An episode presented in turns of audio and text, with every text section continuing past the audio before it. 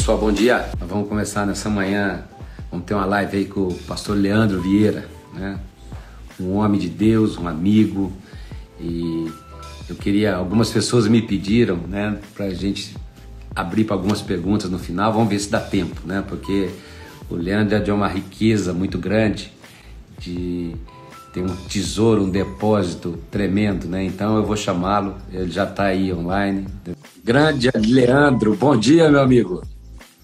Bom dia, meu pastor, tudo bem? Você tá bom, Leandro? Uma alegria falar com você, viu? Tô ótimo, pastor. Honrado também por poder participar com vocês aí. Muito bom, Leandro. Obrigado por você ter aceitado o convite, porque eu eu sei que você tem um depósito, você pode nos abençoar demais, não é verdade? Antes da gente começar, faz uma apresentação rápida sua e conta um pouquinho da sua história, porque tem gente que, que, que, que é bom o pessoal saber, né? Como que Deus te trouxe até te colocar onde você está. Então conta um pouquinho aí. Bom, então eu sou o Leandro Vieira, aqui de Curitiba, do Paraná, casado com a Fran, pai do Benjamin. Completei 15 anos de casamento nessa semana eu ia fazer uma renovação de votos, o pastor Luciano ia estar conosco. Dia 17 foi quando começou o lockdown. Então, só quero registrar que o Subirá está me devendo uma janta. Isso, pode cobrar. É, é. E, e, então, eu estou no Senhor. Inclusive, semana passada, agora 24 de março, fez 19 anos que eu estou no Senhor é, e estou 16 anos no Ministério Tempo Integral já, pastor Samuel. Eu fui ordenado como pastor na quadrangular aqui em Curitiba, é, há muitos anos atrás, acho que 2004, se não me falha a memória. É, e tenho pastoreado por 16 anos. Hoje, particularmente, pastorei em Curitiba a Família dos que Creem, nossa comunidade de fé e trabalhamos com uma rede de igrejas no Brasil, espalhadas pelo Brasil, algumas igrejas até fora da nação, que é uma fraternidade de igrejas muito similar ao MFI, daí nossa aproximação, né? E eu quero estar perto de homens como o Senhor, o pastor Davi e outros, e tenho tido essa oportunidade do Senhor de, de andar a nação toda, já, já está completando 12 anos que eu ando pelo Brasil pregando o evangelho, trabalhando especificamente na, na edificação da igreja local. Costumo dizer que eu não sou itinerante, porque o primeiro itinerante da Bíblia é o diabo. Né? Jó, Jó capítulo 1 diz que ele estava rodeando a terra, passeando por ela, então eu tenho medo dos itinerantes. Eu sou alguém enviado a partir de uma comunidade local que presta contas para uma comunidade local. Sou parte do presbitério do governo local da família dos que creem e tenho essa missão muito maior do que eu de, de discipular pastores, né? Eu realmente não sei porque o Senhor confiou a mim tal missão, mas é o que eu tenho feito. E tenho desfrutado de comunhão contigo, pastor Samuel, com outros pastores, como o pastor Davi, o pastor Luciano que eu mencionei. É, estou assim me aproximando do MFI, muito feliz com essa com essa conexão. E agora pela manhã eu me recordava que a primeira vez que eu ouvi falar diretamente do Senhor foi quando eu fui em Cacoal, acho que uns dois anos ou três atrás. E eu ministrei com o Isso, ministrei com o Alessandro e eu me lembro da, das palavras que ele usou. Ele disse: Você precisa conhecer o meu pastor, ele é uma das pessoas mais incríveis é, e parecidas com Jesus que eu conheço, é o pastor Samuel. E eu já tinha ouvido falar do Senhor e ele não exagerou. Isso realmente é uma pessoa que é, é, demonstra Jesus e eu estou muito honrado de poder estar aqui. E, na verdade tenho fugido um pouco, eu não, eu, eu, eu não me dou muito bem né, com a tecnologia. É curioso que eu tenho só 38 anos, mas meus amigos parece que eu tenho 60. Mas eu acho que esse é um tempo oportuno para fazermos bom uso. É, e até esse convite do Senhor me estimulou a, a poder usar um pouco melhor aí para compartilhar com a igreja nesse tempo, né? Basicamente seria isso, pastor. É isso aí, Leandro. Eu, eu, você também foi interessante, porque a gente estava numa reunião da equipe apostólica do MFI, e eu lembro quando o pastor Luiz aí da CCC de Curitiba, ele foi claro, ele disse assim, Samuel, você precisa conhecer o Leandro, porque eu tinha ouvido tanta coisa dele, não é verdade? E é interessante que quando eu te convidei, você falou, você sabe que eu sou um cara perigoso. e, e o Luiz falou assim: olha, eu tinha ouvido tanta coisa, mas que homem de Deus, que depósito que esse homem tem, que sabedoria que dessa, um homem dessa geração. Você sabe, eu já te disse isso pessoalmente, na é verdade. E, e, aí o Alessandro também me falou sobre isso. E quando eles falaram a teu respeito, depois outros pastores que a gente está conectado, mas especificamente esses dois foram assim muito claro. Aí, você precisava ter conhecido, viu, Pedro? Eu estou vendo o que você está fazendo aqui. Esse, ó, esse é um cara de Deus, viu, Pedrão? E, e nós. Ele é meu amigo já. Pois é, né? eu não sei, por isso que eu estou cutucando. e ele está dizendo, ele como é que eu não conhecia você, não é verdade, Pedro? Ô, ô, ô, Leandro. Então, eu acho assim que o sensacional foi essa conexão que Deus nos deu, não é verdade? Desde o primeiro momento que Sim, nós nos conhecemos pessoalmente, eu falo, eu, dessa geração de novos pastores, eu vejo em você assim algo sobrenatural de Deus. Não que muitas vezes e a gente até não pode até divergir algumas coisas, isso não é problema. O que Graças a Deus, né? Graças a Deus, exatamente. É que nós estamos construindo o reino de Deus. Então, Leandro, eu queria, a gente podia conversar um pouquinho sobre esse reino eterno, presente, vindouro, tudo aquilo que. Porque eu sei que isso faz parte da sua vida. Mas deixa eu começar fazendo uma pergunta aí que está tá no ar para todo mundo, não dá para a gente escapar. Toda essa situação mundial, tudo aquilo que está acontecendo, você crê que é juízo, alerta ou uma grande oportunidade, uma janela de oportunidade que Deus está abrindo? Como é que você vê? Porque muita gente diz que é juízo de Deus. Outros estão dizendo que é um alerta, outros estão dizendo que é uma oportunidade. Como você, pessoalmente, eu sei que você ama escatologia também, isso está na tua veia, não é verdade? Como é que você está vendo tudo isso? Como é que você enxerga esse momento, Leandro? Eu, eu acredito que há duas coisas que nós podemos é, observar nisso. Embora é, nós já falamos sobre isso, sobre a nossa preocupação com o evangelho é, é, enfraquecido, que é o evangelho da hipergraça. Então, assim, palavras como juízo, sofrimento, são palavras que não cabem muito para a nossa geração. Então, assim, a primeira coisa que eu quero dizer é que depende como entendemos juízo. Eu creio que é, são os três fatores que o Senhor pontuou. Eu creio que é juízo, eu vou explicar.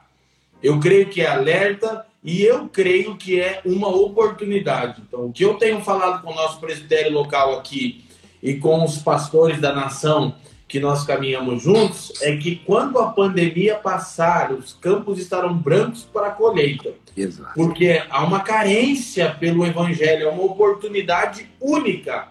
Pastor Samuel conversava com a minha mamãe e com alguns irmãos mais maduros e nenhum deles lembra-se de nenhum momento em que o mundo inteiro parou. Nunca, acho que nunca.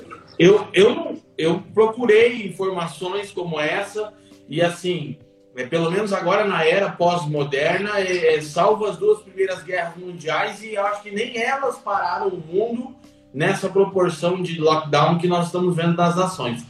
Então, primeira coisa que eu entendo, pastor, à luz das escrituras é o seguinte: quando nós falamos sobre juízo, nós atrelamos isso à ira de Deus. Então aí nós precisaríamos é, ter uma visão bíblica do assunto. Primeiro, muitas pessoas me perguntaram se nós estamos na grande tribulação ou não. E eu disse que não, nós não estamos ainda na grande tribulação, há uma série de sinais que não se cumpriram. E nós precisamos entender que há dois aspectos é, característicos do juízo de Deus. Eu diria, o primeiro aspecto de trás para frente é o juízo que manifesta a ira de Deus. A ira de Deus há de se manifestar na grande tribulação para trazer o fim do império do anticristo. Então, Isso. os juízos escatológicos, os flagelos descritos nas trombetas, nas taças, é, falam a respeito dos flagelos de Deus contra o império do anticristo. E é fato que nós precisamos perceber uma coisa. Muitas vezes, de acordo com as escrituras, parece que as forças do caos é, para executarem o julgamento divino surgem da própria criação. Então, isso é algo que nós vemos por toda a timeline das escrituras. as forças do caos que executam os juízos divinos, elas surgem da própria criação. Nós temos inúmeras passagens nas Escrituras, a mais célebre é a saída dos israelitas do Egito. Sim. Deus usa é, a, a desordem da criação para trazer juízo. Então, esse tipo de juízo eu não creio que nós estamos experimentando. Primeiro, porque a igreja, vamos só para só aguçar, pastor, eu não vou entrar no tema já. tá bom. Eu não tenho problema com a exposição da minha fé. Então, nós queremos que a igreja passará toda a grande tribulação. E você então, sabe que eu creio da mesma forma também, não é verdade? Então, então nós estamos juntos nessa aí.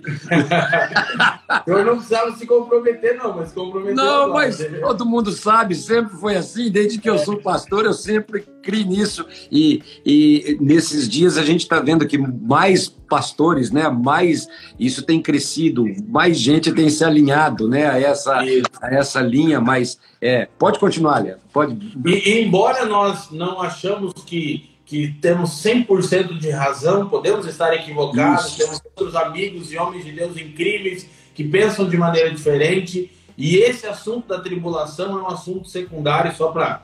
Vou tentar não abrir tanta. O que não é secundário em escatologia é o que o autor de Hebreus cita como elementos rudimentares da doutrina de Cristo. Ele diz que é ressurreição dos mortos e juízo eterno. Isso Perfeito. não é secundário. Todo Exato. mundo precisa crer que os mortos serão ressuscitados e que haverá juízo. Pronto, Exatamente. É Mas nós cremos que a igreja passará a grande tribulação, todavia não cremos que isso é a grande tribulação. Agora, qual é o problema com as pessoas que não conseguem é, entender essa perspectiva normalmente? É que elas pensam que nós estamos falando que a igreja vai sofrer a ira de Deus. Não! Não, a igreja isso. não é destinada para a ira, como Apocalipse 3, 9 e 10 diz como Tessalonicenses 1, 10 diz. Ah, é claro, como, primeiro, como Romanos 5, 9 e 10 diz, nós, o povo de Deus, não somos destinados à sua ira. A ira de Deus, no aspecto punitivo, ela foi absorvida pelo Cristo. Agora, todavia, então, deixa eu tentar organizar de novo. Nós não, mas tá bem, tá, tá, tá, tá, tá dando para entender bem. Tá nós não estamos experimentando o juízo de Deus no seu aspecto punitivo de sua ira. Isso nós não estamos experimentando. Isso há de se manifestar em larga escala para o julgamento do cativeiro do sistema babilônico no fim dos tempos. Agora, nós estamos experimentando os juízos pedagógicos de Deus, pastor Uau. Samuel.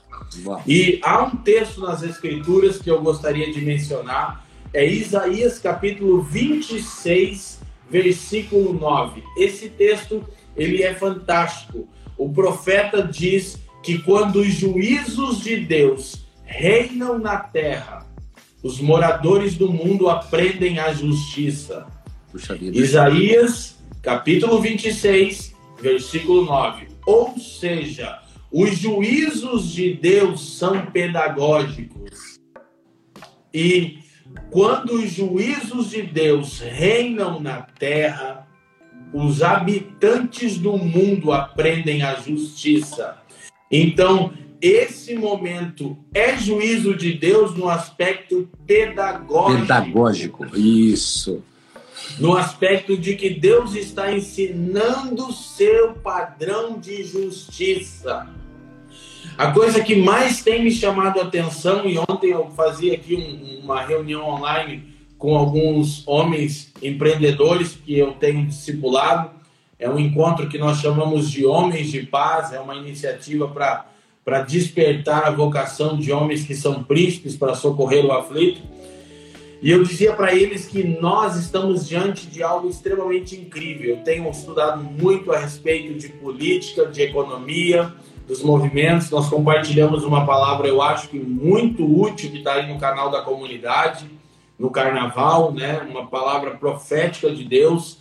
É, e uma das coisas que está claro é que esse mundo pós-moderno, esse mundo iluminista, que cria numa doutrina de progresso, ou seja, que o mundo está progressivamente melhorando, e aqui nós temos já um problema, porque nós estamos vivendo uma geração polarizada que não tem conhecimento. Esse é o problema.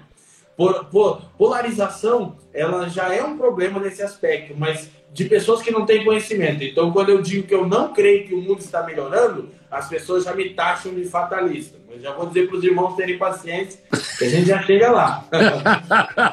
então, então, a doutrina do progresso oriundo do movimento iluminista do século XVIII é, nos levou a crer que a ocidentalização, ou seja, tecnologia, ciência, educação seriam a soteriologia para o mundo, ou seja, seria a salvação das nações. Mas eu estou construindo o raciocínio de maneira lenta para que a gente possa entender. Então, se depositou no movimento iluminista do século XVIII e nas democracias oriundas disso uma esperança soteriológica Onde nós depositamos nossa esperança de salvação? Na tecnologia, na ciência, na educação, no desenvolvimento e principalmente na democracia. Para quê? Para solucionar o problema do mundo. Era essa, do mal no mundo. Era essa a nossa expectativa. Só que, um pouquinho atrás, as duas grandes guerras mundiais, elas comprovaram que os iluministas estavam equivocados. Por quê? Porque uma das principais coisas que os iluministas reivindicavam, eu já vou dizer por que, que eu estou dizendo isso, como afeta nossa mentalidade, eles reivindicavam é, ter sido um momento em que o mundo foi iluminado para andar numa razão, para ter um crescimento, mas a grande verdade é que eventos como Auschwitz demonstraram que a Europa e a América do Norte, o mundo ocidentalizado, democrático, não é a salvação das nações. Por quê? Porque é, Edith Wright, um, ator que, um autor que eu gosto muito, eu tenho uma citação dele, ele disse assim, Auschwitz destruiu a ideia de que a civilização europeia era um lugar onde a nobreza, a virtude, a razão humana poderiam se desenvolver e progredir. Peraí, se a Europa do século XVIII, XIX e XX e a América do Norte fossem os lugares onde a nobreza iria se desenvolver por meio de tecnologia, educação, ciência, o mundo encontraria sua soteriologia, como explicar eventos como o Holocausto? Isso. Onde está a razão que os iluministas reivindicavam? Ah, os direitos humanos que eles reivindicam para si, como diante de eventos como Auschwitz? Então, por que, que eu estou refletindo isso? Porque nós chegamos no momento onde temos os dois principais ídolos da geração pós-moderna sendo expostos por um microorganismo. Uau! O que, que, que eu quero dizer com isso? Quais são os dois principais ídolos da geração pós-moderna? Ciência e economia. Economia, exatamente. Puxa vida, muito e bom. Por quê? E por quê eles estão sendo expostos porque o mundo deposita sua esperança soteriológica, sua esperança de salvação nesses dois falsos ídolos. Que maravilha, é isso. Que revelação, Leandro. Na economia e na ciência. O que dizer do American Dream? Do sonho americano. O que é o American Dream? É uma soteriologia materialista. Hum e diz que se nós tivermos acesso a toda a tecnologia e conforto que a demanda do, a, da alma do homem é, é, carece, então nós seremos salvos. Mas agora a grande questão é que o ídolo da economia, e eu não estou demonizando economia e nem ciência, não sou alienado. Sim, sim, sim. Eu estou dizendo que quando eles são colocados como ídolos, Deus os expõe. Deus prostrou os dois principais ídolos da geração pós-moderna, dessa geração iluminista: economia e ciência. Então, nós depositamos na economia uma esperança soteriológica de salvação por meio do quê? Do materialismo. Só que agora a grande questão é: o que fazer com os nossos bens? Hum. Diante de um microorganismo que não é visto aos olhos humanos. Como aquela famosa, e eu me lembro sempre da minha avó, a irmã Joraci, lá de Itajaí, eu quero honrar ela, do Círculo de Oração da Assembleia de Deus. Aleluia! Eu digo que eu sou meio calvinista, mas eu sou pentecostal, porque eu sou neto de Assembleia. Então, então minha avó sempre lembrava daquela parábola quando Jesus disse que o homem ajuntou em celeiros e o questionamento foi: louco e se essa noite pedirem a sua alma. Então, o ídolo da economia fruto do iluminismo pós-moderno, está sendo exposto. E por que a ciência é o segundo ídolo? Não é que a ciência esteja sempre em contrapartida da verdade de Deus. Não, eu não creio assim. Eu creio ao contrário, que a ciência é uma ferramenta que trabalha para a glória de Deus. Exato. Agora, agora depositamos na ciência a expectativa do quê? De imortalidade. Uau. Como nós depositamos na economia a soteriologia materialista. E agora também depositamos na ciência a soteriologia que a ciência possa causar ou criar a imortalidade. Então, com toda a indústria farmacêutica que está rendendo que só, né? Hum. E tem gente que não percebe isso. Com toda essa questão da indústria farmacêutica, a gente deposita a esperança soteriológica na ciência, que um dia os cientistas vão descobrir o problema que aflige o homem, qual? A morte, o medo da morte, como o autor de Hebreus diz. Hum. E esse é o aguilhão do pecado. Qual é a força do pecado? É o medo da morte. Então, a grande questão, vou organizar o pensamento, é que um microorganismo expôs os dois principais ídolos mundiais, pastor Samuel Uau. economia e ciência estão prostradas diante de um microorganismo. Uau. Leandro, mas olha, pegando, puxa vida, que, que maravilha, que maravilha é, é, isso, isso que você trouxe para nós.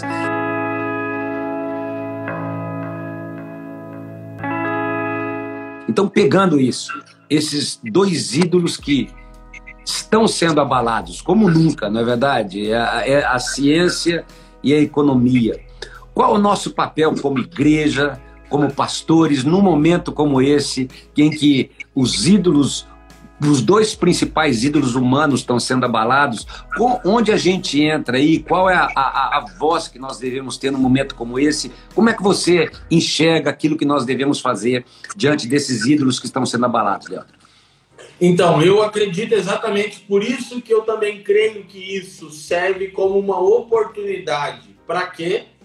Porque Paulo diz em 1 Coríntios 15, 19: se nós esperamos em Cristo somente nesta vida, somos os mais miseráveis dentre todos mais os homens. Mais miseráveis, exatamente. Então, não é só miseráveis, somos os mais, mais. miseráveis. Então, o ponto para mim é: esse é o momento de pregarmos, de darmos razão à nossa esperança, Pastor Samuel.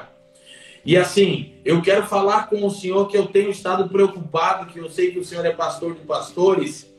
É, e eu entendo, eu sou pastor local, mas eu tenho estado preocupado que eu estou vendo muitos pastores atônitos por causa de finanças. Eu quero dizer uma coisa aqui: a obra que Deus manda fazer, Ele paga.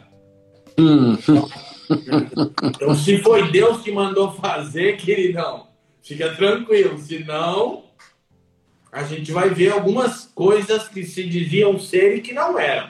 Mas ontem, ontem que... Leandro, eu vou deixar você continuar, mas ontem eu estava conversando com o bispo Mano lá do Rio, eu disse, mais do que nunca, aquilo que nós pregamos para as pessoas, os pastores vão ter que viver, estão tendo que viver na vida deles, ou seja, a mensagem deixou de ser para as pessoas e ela passou a ser para nós também. E, e aí, mais do que nunca, você vai mostrar para as pessoas se aquilo que você sempre pregou é o que você está vivendo num momento como esse, não é verdade? Mas pode continuar, desculpa. Leandro. Claro, claro.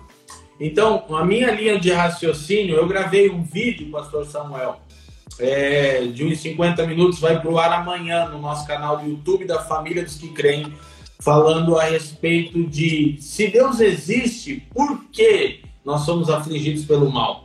Eu acho que vai ser um material bem útil. Uau. Mas o ponto, o ponto principal para mim agora é o seguinte: primeiro, vamos, vamos olhar uma timeline de Brasil.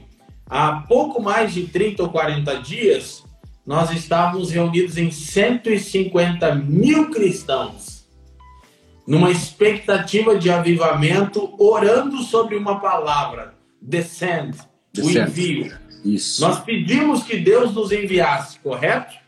Foi. Ele nos enviou para casa. Eu acredito nisso. Eu acredito nisso, pastor. Você estava lá e eu estava lá. Aliás, nós nos encontramos lá no estádio. É Sim, eu, eu, eu, eu ah, trabalhei na, no, no, evento, estou a favor, não estou dizendo nada que seja contrário a isso.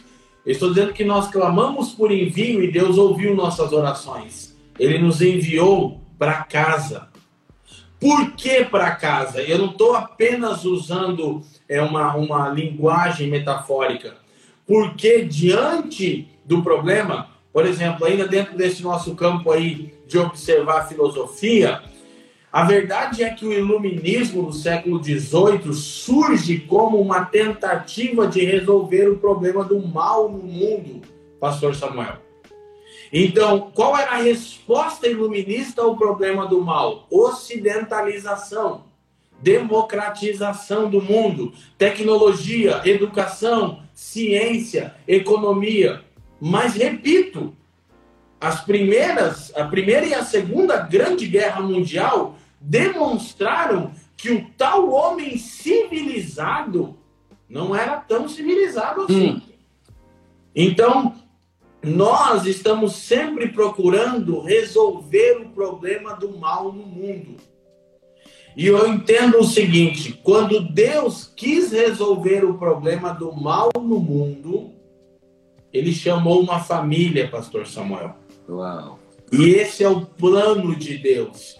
Quando nós temos o pecado original, a queda do homem em Gênesis 3, nós vamos ver em que todas as vezes que Deus intervém na história para solucionar o problema do mal que não foi solucionado, porque nós vamos ver as perspectivas de reino aí, né? mas mas para demonstrar que o problema do mal será tratado e solucionado na plenitude dos tempos, Deus chama a família de Noé, hum. depois Deus chama a família de Abraão. Quando Deus vai intervir na terra, ele chama uma família. E o que eu entendo com isso? É uma oportunidade para que nós, igreja, entendamos que nós precisamos compreender que a nossa vocação principal é nos tornarmos uma família e não solucionar o problema do mal, porque isso é triunfalismo. Nós estamos, eu não estou, tem até um recente debate aí na internet de pastores continuistas e sensacionistas, não sei se o senhor já viu aí, não vi. né? É, um pastor disse aí que cadê os curandeiros que não vão lá curar o Ah, vi, vi, vi. Eu é. assisti sim, é isso. É, e os outros já estão dizendo que você é um incrédulo, que não nasceu de novo. Então, eu quero dizer que, na verdade, eu me entristeço em ver isso. Alguns desses pastores são até conhecidos, colegas. Eu Exato. me entristeço em ver esse tipo de, de, de, de conflito é, na internet. Que diferença faz se um pastor crê ou não na é de Se eu creio, ao invés de eu tentar defender, eu manifesto os dons e pronto, entendeu? Acabou. E eu é creio isso. também. É, é isso, eu isso. É. Eu também. Mas, é, enfim, o meu ponto é que nós estamos sendo confrontados e nós não, não devemos fugir disso. Nós estamos numa expectativa de avivamento Estamos vendo uma pandemia. Hum. O senhor sabe que eu falei com o senhor algumas vezes sobre isso. Há uma alienação no Brasil, há uma mentalidade triunfalista. E agora nós estamos aí diante de uma pandemia. E eu não estou sendo fatalista. Eu quero dizer que o que nós cremos sobre o fim dos tempos é bem visto na parábola do joio e do trigo. Quando Jesus diz que os joios são os filhos do maligno que o trigo são os filhos do reino, que o campo é o mundo, não é a igreja. E ele diz que a colheita é a consumação dos tempos. Então ele diz que joio e trigo vão alcançar a sua plenitude. O decreto de Jesus é: deixai, pois, que ambos cresçam juntos. até a colheita. O que isso nos ensina? Que maldade e justiça alcançarão a sua plenitude no fim dos tempos. Hum. Então, os piores dias do mundo serão os melhores dias da igreja. eu não tenho um discurso fatalista, eu tenho um discurso realista. E deixa eu falar uma coisa, porque parece que ser realista para nossa geração é o mesmo que ser fatalista ou cético. E nós precisamos de uma dose de ceticismo. Em qual aspecto? No aspecto da falsa esperança de que o homem, com as suas estruturas de governo, pode solucionar o problema do mal no mundo. Hum. Isso até mesmo em política é chamado de, de política do ceticismo, em detrimento da política da fé, que seria a mentalidade esquerdista. A mentalidade esquerdista crê numa realidade perfeita de mundo, por intermédio do quê? Do marxismo, do comunismo, que o mundo será pleno. Então, uma direita mais equilibrada, e aqui eu não estou defendendo direita e esquerda, eu nem sei se tem direita no Brasil, quanto mais eu estudo e reflito, menos eu vejo. Mas uma, uma direita mais equilibrada e conservadora seria um pensamento mais cético cético quanto à capacidade do homem resolver o mal no mundo não cético quanto à obra de Deus e ao seu propósito eterno. Aí eu quero dizer uma coisa para tentar amarrar esse entendimento e o Senhor pode, pode ir compartilhando também, isso. me ajudando para que está claro. Só quero fechar isso, que esse é o momento de pregarmos a esperança do reino de Deus, demonstrarmos o reino vindouro de Deus. E o autor de Hebreus, em Hebreus 6, 17, 18 e 19, é aquele fantástico texto que ele diz assim, ó, que quando Deus quis mostrar a imutabilidade hum. do seu propósito, ele diz, então ele jurou por si mesmo. Jurou por si mesmo, exato. Isso. Aí o autor de Hebreus continua e ele diz algo extremamente útil para nós agora, que não é nem triunfalista, nem tampouco fatalista. É realista no aspecto de encararmos a realidade. Ele diz assim: vou ler todo o texto aqui, pastor. É, Hebreus 6,17. Por isso, querendo Deus mostrar é, mais abundantemente a imutabilidade do seu propósito aos herdeiros da promessa, se interpôs com um juramento, para que por duas coisas imutáveis, nas quais é impossível que Deus minta, tenhamos a firme consolação, nós, os que pomos o nosso refúgio em reter a esperança proposta. Aí diz assim: a qual temos como âncora da alma. Isso. Que segura e firme e que penetra até o interior do véu. Olha esse texto. Então ele diz que quando Deus quis mostrar a imutabilidade do seu propósito, primeira coisa que nós precisamos crer e anunciar. O soberano propósito de Deus é imutável. Nada mudou no propósito eterno de Deus com coronavírus ou sem coronavírus, Deus permanece soberano. Aleluia, aleluia. Eu tenho refletido sobre a questão do mal e gravei sobre isso. Repito que a gente lança amanhã no canal da família. E a visão clássica das Escrituras para responder o problema do mal é uma visão paradoxal. E a maioria de nós não aceita. O que, que as Escrituras expõem sobre o problema do mal no mundo? das catástrofes, do mal moral, do mal metafísico. As escrituras dizem mais ou menos o seguinte: eis aí as promessas, eis aqui o problema. Deus permanece soberano sobre esse paradoxo. Amém. Por todas as escrituras nós vemos que não há uma resposta simplista, pastor, para o problema do mal. Hum. Não há uma resposta reducionista para o problema do mal. Antes de terminar aqui, eu até disse que a gente está caindo num falso dilema. O que, que é o falso dilema? É, são perguntas como: você já deixou de bater na sua mulher hoje? Peraí. Isso é um falso dilema. Porque qualquer coisa que eu responder vai me comprometer. Ah, tá. Não, eu deixei de bater na minha mulher hoje. Então quer dizer que eu batia nela. Exato. Não. O falso dilema, ele não me permite observar outras possíveis respostas para o problema. E o mesmo acontece quando você diz assim: se Deus é bom, porque o mal existe? É um falso dilema. Falso dilema. Porque as escrituras não apresentam a questão desse jeito. Elas apresentam eis a promessa, eis o problema. Deus permanece soberano sobre Uau. esse paradoxo. Uau! Então, o autor de Hebreus continuando, vou fazer uma pausa já. Ah, mas eu gosto. Pode, essa passagem, quem é da igreja sabe, porque sobre Hebreus 6,15 eu preguei mais de seis meses na igreja, Leandro. Então eu amo Uau. essa passagem. Pode continuar, porque realmente é, é um texto maravilhoso, não é verdade?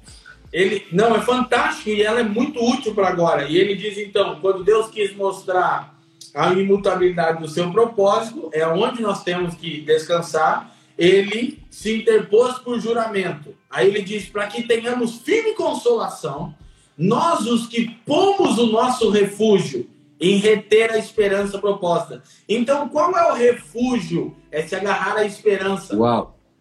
Então, o que nós deveríamos fazer agora? Nos agarrarmos à esperança. Qual esperança? O propósito de Deus é imutável há um soberano propósito se desdobrando por todas as eras e nada afetou isso. Nada. Mas ele continua e vai para uma analogia que para mim é uma das mais incríveis das escrituras sobre a esperança do cristão.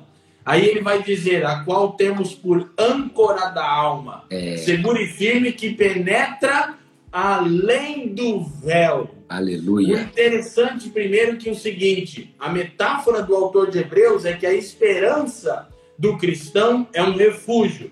No que? Confiar na imutabilidade do plano de Deus. Ok? Só que ela é uma âncora. E a metáfora é a seguinte: mesmo quando uma embarcação está ancorada, Pastor Samuel, ela balança na superfície. Hum. e ainda que externamente ela aparentemente balança, é ela está segura e firme. Glória a Deus. Aleluia. Então, nós queremos uma utopia, um mundo, é, uma utopia agora, porque isso é esperança cristã vindoura. Mas colocada agora é utopia iluminista, ocidental, um mundo sem mal. Não tem mundo sem mal até a vinda de Cristo. E o que nós temos que, que entender? O Senhor me fez a pergunta. Não compete a nós solucionar o problema do mal neste mundo. Nem a nossa missão é, é, responder às questões filosóficas e complexas sobre a origem do mal, porque a própria Escritura não explica isso com tanta clareza. Elas dizem como Deus lida com o mal. Mas elas não explicam tão claramente a origem do mal. Há uma série de questionamentos que podem nos levar a um lugar de incredulidade. Por exemplo, a gente está aqui em gente grande. Tomara que todo mundo aqui seja gente grande. Porque essa, essa mentalidade dualista de dizer que a raiz do mal é o diabo não resolve a questão. Porque a pergunta vai ser levantada: e quem criou o diabo mesmo? É isso aí. Então não há uma resposta satisfatória nas escrituras para a origem do mal, pastor Samuel. Há uma resposta de como Deus está tratando com o mal e que ele promete que chegará um dia em que todas as coisas serão restauradas. Uau! Isso é, então isso é uma âncora. Na superfície está balançando, mas está firme. Então ele diz, é, uh, só concluir o raciocínio, então. Não é nossa missão solucionar o problema do mal, embora nós vamos trabalhar com isso, claro. Não é nossa missão responder às questões filosóficas complexas sobre a origem do mal. Qual é a nossa missão? Manifestar os sinais do novo mundo de Deus. Glória a Deus. Glória Essa a Deus. Essa é a nossa missão agora. Aleluia. É mostrarmos que a nossa esperança, ela é vindoura e que o reino em Cristo, essa aqui já deixa a gancho para a gente depois continuar, ele agora se faz presente, todavia ele ainda não é pleno.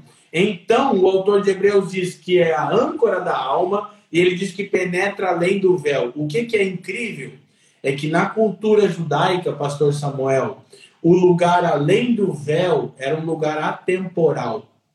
Porque para o judeu era o lugar da habitação de Deus. De Deus. Ou seja, é a eternidade. Onde, onde a minha esperança está ancorada? Além do véu. Na eternidade.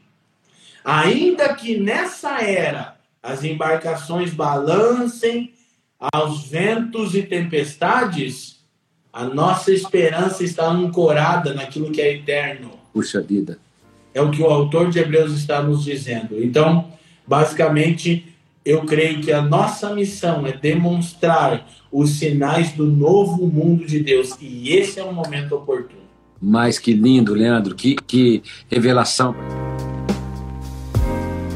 Me fizeram uma pergunta agora e eu, tá. queria, eu queria te passar. É, porque é, é, é, eu sei que a gente vai sair um pouquinho disso, mas é, é interessante para quem está nos ouvindo, porque você usou essa, essa palavra triunfalista, esse, é, esse muitas vezes um, um, um, falso alicerce, alguma coisa que, que, que coloca num patamar não exato. E a pergunta que me fizeram foi essa: no contexto da igreja, a internet, o YouTube, Instagram, essas ferramentas, essas mídias sociais, ela, é acaba, isso acabou dando voz a muitos pregadores e influenciadores gospel. A pergunta está clara aqui. E em meio a isso, tem gente séria, tem gente boa. Eu estou lendo a pergunta, bíblica, e mas também emergiram alguns pastores com já colocando um, esquecendo de um outro lado, ou seja, você colocou dois aspectos, na é verdade, que sempre vão caminhar juntos. Então, a pergunta foi assim: isso está trazendo engano, confusão, conflito, e eu sei que Deus te chamou, inclusive você se propôs a discipular algumas pessoas assim, na é verdade, até correndo um risco pessoal de uma má interpretação de alguns. Eu sei porque nós conversamos sobre isso e você disse, olha, eu vou tentar, eu vou, eu vou me propor a isso porque porque só se a pessoa não quiser, não é verdade? Então, é, como que a gente, como você vê que a, a gente vai conseguir trazer esse alinhamento bíblico para essa nova geração, uma geração que está surgindo aí, porque muitos são preciosos, eles só estão com uma mensagem que precisa ter um alinhamento, ela precisa de um, vir para um ponto de equilíbrio se a pessoa entender esse conceito de paternidade, de estar tá conversando, não estar tá andando sozinho. Então, dá uma palavra, porque você é um representante dessa geração, da importância da pessoa não caminhar sozinha, dela não entrar em situações assim, e, e como Deus tem te usado nisso, como é que você vê isso? Porque eu sei que você ainda me disse, eu corro o risco de ser julgado de uma forma errada, mas eu vou tentar trazer a luz para alguns desses que estão aí, porque eles são boas pessoas, eles só estão trazendo uma mensagem enganosa. Lembra quando nós conversamos, né? Então, conversa um pouquinho com o pessoal aqui, Leandro, fala sobre isso. Tá bom, pastor. É, bom, então, primeiramente, eu, eu penso o seguinte: né? a internet tem promovido pessoas a quem o Senhor não fez. Uau. Bom, isso tá claro. Segundo, eu vou, antes de responder, devolver a questão e problematizar para aqueles que questionam isso. Boa parte dessas pessoas que questionam, elas estão, na verdade, trabalhando para a promoção dessas outras pessoas que elas questionam. Seguindo, curtindo, compartilhando. É a cultura do like. Entendeu? Ah, não compartilho, mas segue lá, né? É um númerozinho a mais lá. Então, assim, isso não significa nada também, mas a verdade é que nós não somos coerentes com o nosso discurso.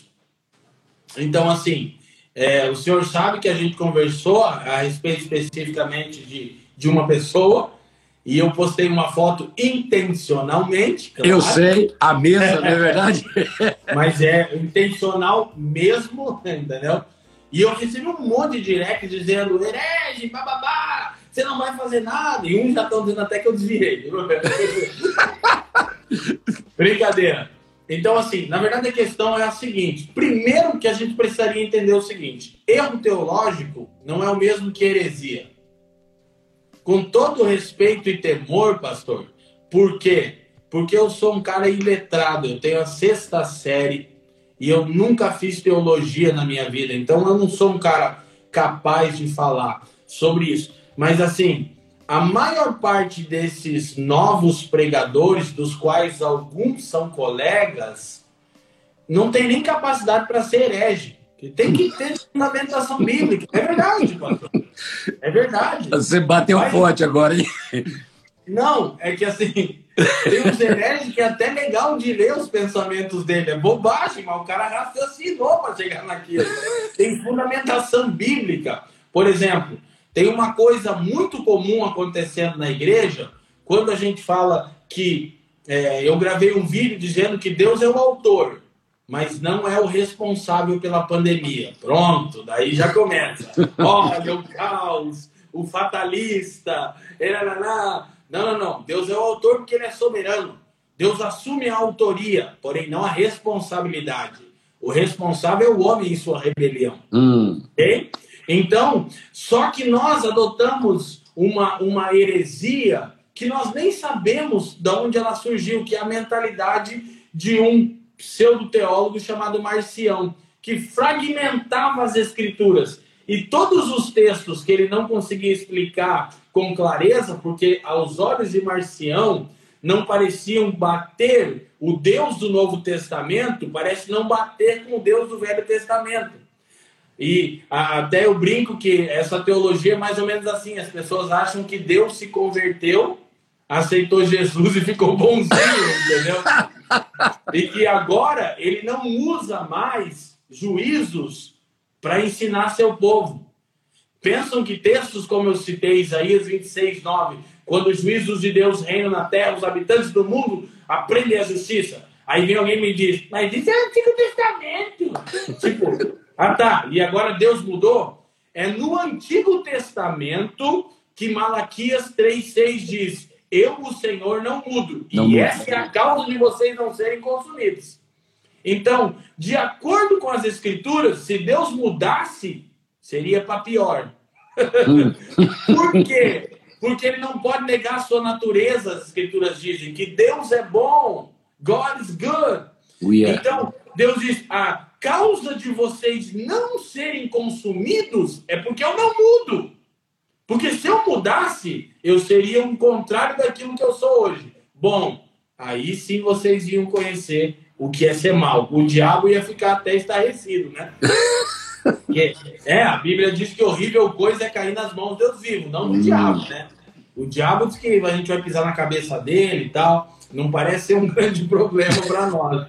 Mas agora, quando Deus é, resolve trazer seu juízo. Mas, enfim, então resgatando. Primeiro, há erros teológicos que não são heresias. Erro teológico todos temos, pastor Samuel. Hum. Por exemplo, eu já disse aqui, eu sou pós-tribulacionista eu creio que a igreja vai passar por todo o período da grande tribulação. Todavia, eu posso estar errado, embora não acredite que esteja, certo? Mas é. eu posso estar errado, e isso não me constitui um herege. Isso. Agora, é, heresia é quando você vai contra os fundamentos elementares da fé de maneira intencional. Perfeito. Então, até que se tenha certeza que alguém está fazendo isso, eu quero tentar, entendeu? Com algumas pessoas. Que Deus agora, te olhe. Pode ah, falar, pode falar. Agora, agora, é verdade que nós temos cada vez mais uma exigência pela verdade e cada vez mais uma falta de capacidade em discerni-la. Por exemplo, pastor, que é, que é uma coisa que mais me angustia é eu perceber pessoas que criticam algumas dessas coisas que vêm sendo ensinadas, elas curtem lá, e aí eu prego uma coisa contrária para ensinar e elas curtem aqui. e as pessoas ainda nessas, nessas coisas das, das redes sociais, né? O top 3 dos pregadores tal os irmãos nos honram, tudo bem, nos amam, vivem me marcando, mas costumeiramente eu sou marcado nos top 3 aí dos, dos pregadores que as pessoas mais gostam, com pregadores que estão totalmente em desacordo com o que eu acredito e ensino. O que, que isso revela? As pessoas não conseguem discernir. Por falta do quê? Da boa e velha Bíblia. Então a gente vai aceitando, né? Eu, eu lembro uma vez, Leandro, que você me falou, você disse assim: eu postei uma vez uma verdade muito profunda e quase não teve compartilhamento. E aí, intencionalmente, você postou uma bobeirinha lá, uma coisa tão, tão fútil, né? Propositalmente, aí um monte de gente compartilhou para você mostrar ah, uma característica que estava acontecendo. Então, Leandro, olha, que conversa maravilhosa. mas daqui a pouco o Instagram vai cair. Então eu queria que tá. você não apenas fizesse uma oração para aqueles que estão nos ouvindo, mas, mas antes você deixasse uma palavra final aí, né? Porque nós temos menos de nove minutos aí, então, tá. e, e, e, o Instagram derruba, né? Então não teria como a gente continuar. Eu prometo para o pessoal mesmo que muita gente pediu, é, eu vou gravar essa live, vou dar um jeito da gente salvar, tá bom? Porque há uma riqueza em você, Leandro. Deus te deu um depósito maravilhoso e eu sei que você é uma voz que Deus levantou mesmo nessa geração, uma voz que eu já te disse, respeito muito, respeito. É muito bom nós sermos amigos, não é verdade? E eu creio que isso só vai crescer cada vez mais. Então, dá uma palavra final para o pessoal aqui, faz uma oração por eles, tá bom? Porque foi maravilhoso esse tempo que nós temos estado juntos. Amém. Deixa, deixa eu aguçar aqui, talvez a gente possa voltar aqui no, no, no assunto. É, num outro momento, pastor, podemos ter pensado numa outra live ainda durante essa semana, talvez, ou na outra. É, mas primeiro quero dizer que para mim é muito honroso poder caminhar contigo. Eu também já disse isso pessoalmente. Sinto a necessidade de estar próximos a homens maduros e envergados. Outro problema da minha geração é exatamente esse: é pensarmos que o discurso ele é suficiente e na verdade eu procuro pessoas que são experimentadas pela vida de servir ao Senhor, à igreja, por serem homens em seus lares. Então você é uma inspiração para mim nisso, sabe disso. Pastor Davi, sua família como um todo, seus pais que eu conheci agora feriado de carnaval, fiquei profundamente impactado. Estou com o livro aqui, está na lista dos, dos, que eu vou ler na quarentena, a história deles. Mas, é, resumindo, eu queria dizer que eu acho que para a gente deixar aqui uma pulguinha atrás da orelha, nesses últimos minutinhos, antes de orar, é, você tem três afirmações de Jesus que parecem ser é, incompatíveis. Primeiro, em Marcos 1,15, Jesus começa a pregar e ele passa a dizer que o reino de Deus estava próximo.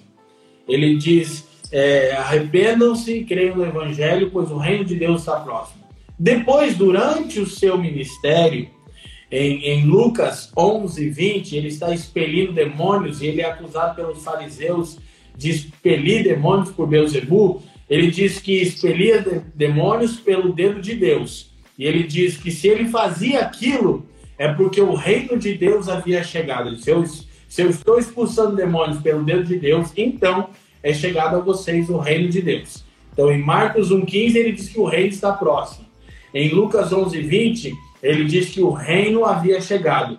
Mas em Lucas é, 19, 22, é, ou 22, 19, me falha a memória agora, acho que 22, 19, ele na última ceia diz que aguardou tanto aquele momento com os discípulos e que ele não mais beberia do fruto da vide até que o reino de Deus viesse.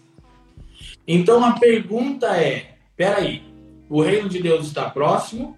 é chegado ou está vindo? Porque no começo do ministério ele disse que o reino de Deus está próximo. No meio do ministério ele disse que o reino de Deus havia chegado. No fim do ministério ele disse que o reino de Deus estava vindo. Então é isso que nós propomos. Eu acho que a gente podia marcar outra. Eu me disponho aqui, pastor. Vamos, eu vamos. Eu não quero dobrar o assunto, mas quero que os irmãos possam refletir. O reino de Deus está próximo, é chegado ou está vindo? as três coisas, porque ele é eterno, presente e vindouro. Uau, aleluia. E a grande questão é entender como o reino de Deus se manifesta na sua perspectiva presente, no agora. Como nós operacionalizamos, como demonstramos os sinais do novo mundo de Deus. Esse é o nosso papel e esse é um tempo oportuno.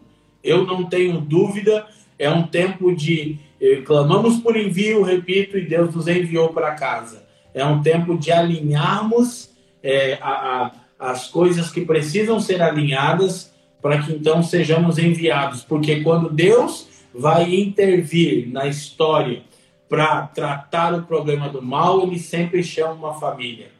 Então, eu até disse e nós estamos socorrendo aflitos, nós estamos socorrendo pessoas em situações delicadas financeiras já como igreja, mas eu disse que eu estou aproveitando esse tempo. Por quê?